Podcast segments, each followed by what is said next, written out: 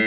んにちは。今日もきつねラジオにチャンネルを合わせていただいてありがとうございます。中尾久子と渋沢十一です。今日もよろしくお願いします。今日はちんじゅの森というのは何っていうのをちょっとお話ししようかなと思います。はい、えっとちんじゅの森ってね、今あの例えば領収書書いてくださいって言うと真珠の森って書くんですよ。死語になっちゃってるかもしれないですね。そうなんです。で、真珠は海だよねって言うんですけど、うんうんうん、そのレジの女の子にね、うん、そしてああそうですかって言うんですけど、うん、そして今度珍獣の森って書くんですよ。いやいや珍獣でもないしって言ってもう何回笑ったか分かりませんけど、うん、なのでちょっと珍獣の森っていう言葉をね、うん、お話したいなと思うんですけど、はい、最初あの エヌピーオー の名前として東京都に持ってった時に却下されたんですよ。うん、で、うん、なんでですかって言ったら、うん、宗教の言葉だからって言われたんです。うんうん、でその鎮守という漢字では、うん、えーと、静まる守る森って書くんですけど、はい、あの私としてはその人々が集う場所みたいな、その昔のその童謡にもありましたけどお祭りでみんなが集まる場所っていうかね、はい、そういうイメージだったんですけど、どうしても通らなくって、でもこの名前は死守したいと思ったので、うん、ひらがなにしたんですよ。うん、で、まあそれで東京都はなんとか通って、うん、で登録はできたんですけど、そもそも森って水があって、で人は最初にやっぱり水のあるところに住むんですよね。そうですね。集落ができるのは水があるところですね。そうですよね。はい、でその水があって、えー、森は木があるということは材木になって家を建てられて、でキノコがあって木の実とかね、キノコがあって食べるものがあって、で植物は薬にもなるし、うん、まあエネルギーが一番大きいですね。エネルギーですね。火を焚かないと暮らせませんから、そう、火も焚きますよね。えーはい、で火も焚くし、えー要するに衣食住ですよね。そうですね。全部与えてくれるんですよね。はい、だから森には神様がいるってみんな昔の人は思ったと思うんですよね。うん、でそこで暮らすということは、うん、森に守られて暮らすというわけで、うん、だからその森を切り開いて田んぼとか畑とかそういうものを作った時にはその隅っこに必ずその森の一部を残して、えー、そこを祈る場所というかね、自然を切り開いたことを忘れない場所として祈る場所を設けたんだよっていうのを、その五泉宮に行った頃に神社の方とかいろんな方から教わって、なるほど、全国どこ行っても絶対鎮守の森ってあるよねって思ったので、この鎮守の森という名前だけはね絶対に譲れないなと思ったんですよ。あの昔の人はね、うん、あの鎮守府とか行って、はい、やっぱり軍隊が置かれた場所を鎮守と言ったんですよね。ああ、そうなんです。だからその軍隊経験のある人は鎮守という言葉にやっぱり抵抗があったでしょうね。なるほどね。えーうん、そういえば、うん、あのその鎮守の森のねコンサートを初めてやるときに、うん、あのその時の出演者の方が全国をあのキャンペーンして回りたいって言ったんです。でいいキャンペーンの方法ないかなと思っていろんな人にこう相談した時に、沖縄県にマングローブの森を植林に行くと、マングローブの植林に行くっていうツアーがあると、でそこに同行しませんかって言ってくださって、うん、でそこに一緒に行って、でその東京からその植林に行く団体が行くので、その方たちのために夜コンサートをするっていうのはどうですかっていうふうにおっしゃってくださって、すっごいありがたいと思って。で行ったんです、ね、でそれが西表島だったんですよ。うんうん、で行ったらまあ、まあ、なかなかこういうとこに行かれたんですね。はい、そうなんです。で私初めての沖縄だったんですよ。何にも知らないで何の勉強もしないでホイホイ乗っかって行きました。で私たち鎮守の森というコンサートをやるんですって現地に行って現地の人と話をした時、どうもね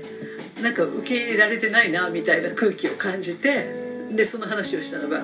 沖縄に鎮守の森なんてありませんって言われて、ものすごく冷たかったんですよ。うん、でまあ、あの勉強不足もいいとこだったんですけど、ちんじゅの森という言葉に抵抗があったのかなという、まあ、特に沖縄の方はちんじゅという言葉、はい、それはもう即軍隊、日本軍をイメージしますから、 そうなんですね、それは抵抗あったでしょうね。そうですね、うん、だからもうあの始まりから頭を打ったと言ってもいいぐらい、うん、あのなんて浅はかだったんでしょうっていう始まりだったのね、うん、でそっからじゃあちんじゅってなんだとか、あの私もあの聞いてばっかりで自分で調べるということもちゃんとしていなかったというか、もう難しすぎたんですよね。だから分かりやすい言葉を探して探してっていうので、こう言って間違いないですか、こんな言葉でいいですかみたいな程度に聞いていたので、ああその沖縄の歴史とかそういうことまで心を寄せていかなかったなという反省とかね。まあ、神様というものがね、はい、この世の中に今信じる信じないはいるんでしょうけど、はい、もしか存在するとしたら、中尾さんにちんじゅの森の意味を分からせるために西表に連れてったんでしょうね。かもしれませんね、えーはい、もう初っ端からでしたからね、はい、それ以来やっぱりちゃんと考えるように言葉を選ぶようになりました、えーうん、だからとっても面白いね、うん、ある意味で森なんですよ、はい、でそこに神様がいるわけじゃないんですよ、うん、そこに神様がいるとまあほとんどの人は思ってるんですけど、うんうん、あ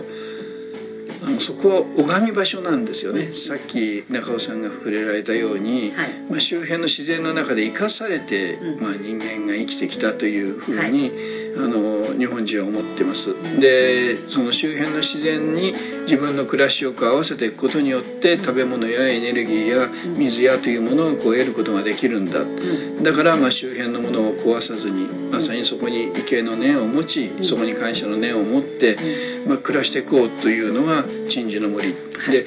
ヨーロッパの人から見たら、うん、当然そこに神様がいる場所を祀ってるんでしょっていうふうに思うんです、うんうん、はいはい、ところがあそこはあくまでも祈りの場であって、はいはい、祈りの対象はその周辺、その集落の周辺にある森だとか、うん、泉だとか、はい、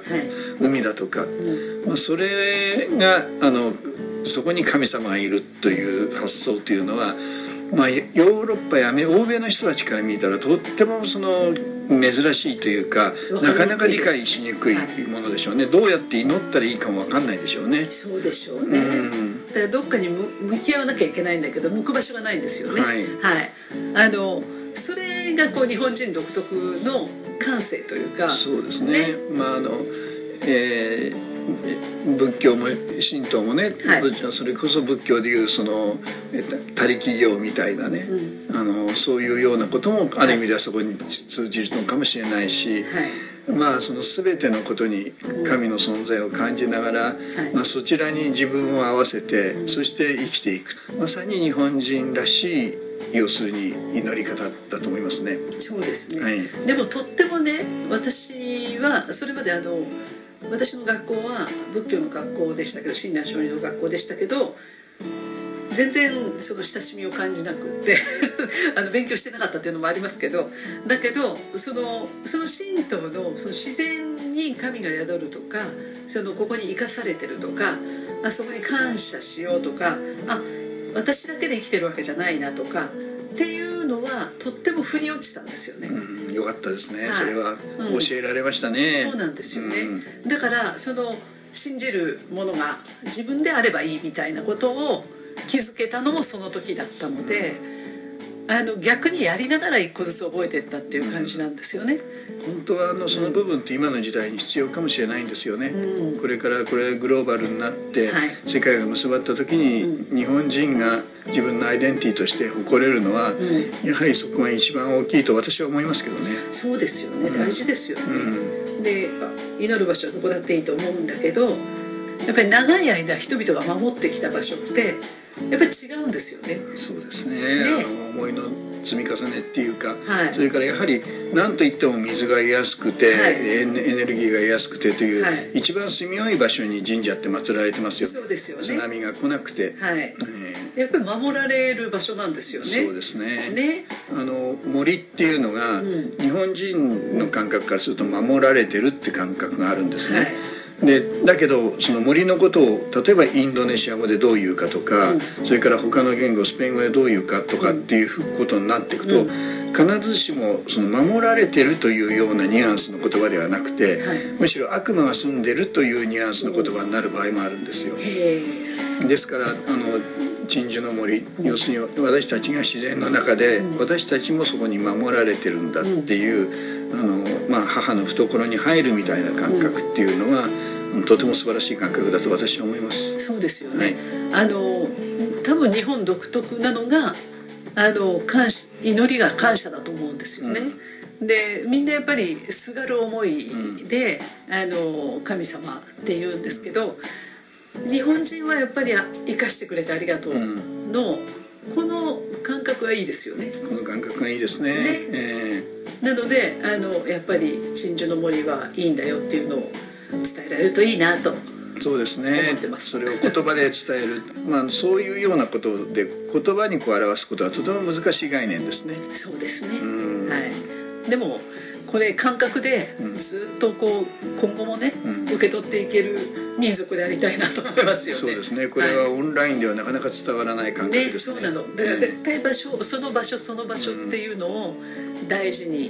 したいですよね。うん、そうですね、皆さんもあのそれぞれのちんじゅの森の立った時に、うん、はい、あのそこで感じるこう感覚がね、はい、その全部やっぱり違うっていう、はい、その経験をなさると人生豊かになるかもしれませんね。ね、今日もキツネラジオを聞いていただいてありがとうございました。キツネラジオは毎週月曜日に更新の予定です。来週もまたチャンネル登録をして聞いていただけると嬉しいです。それではまた。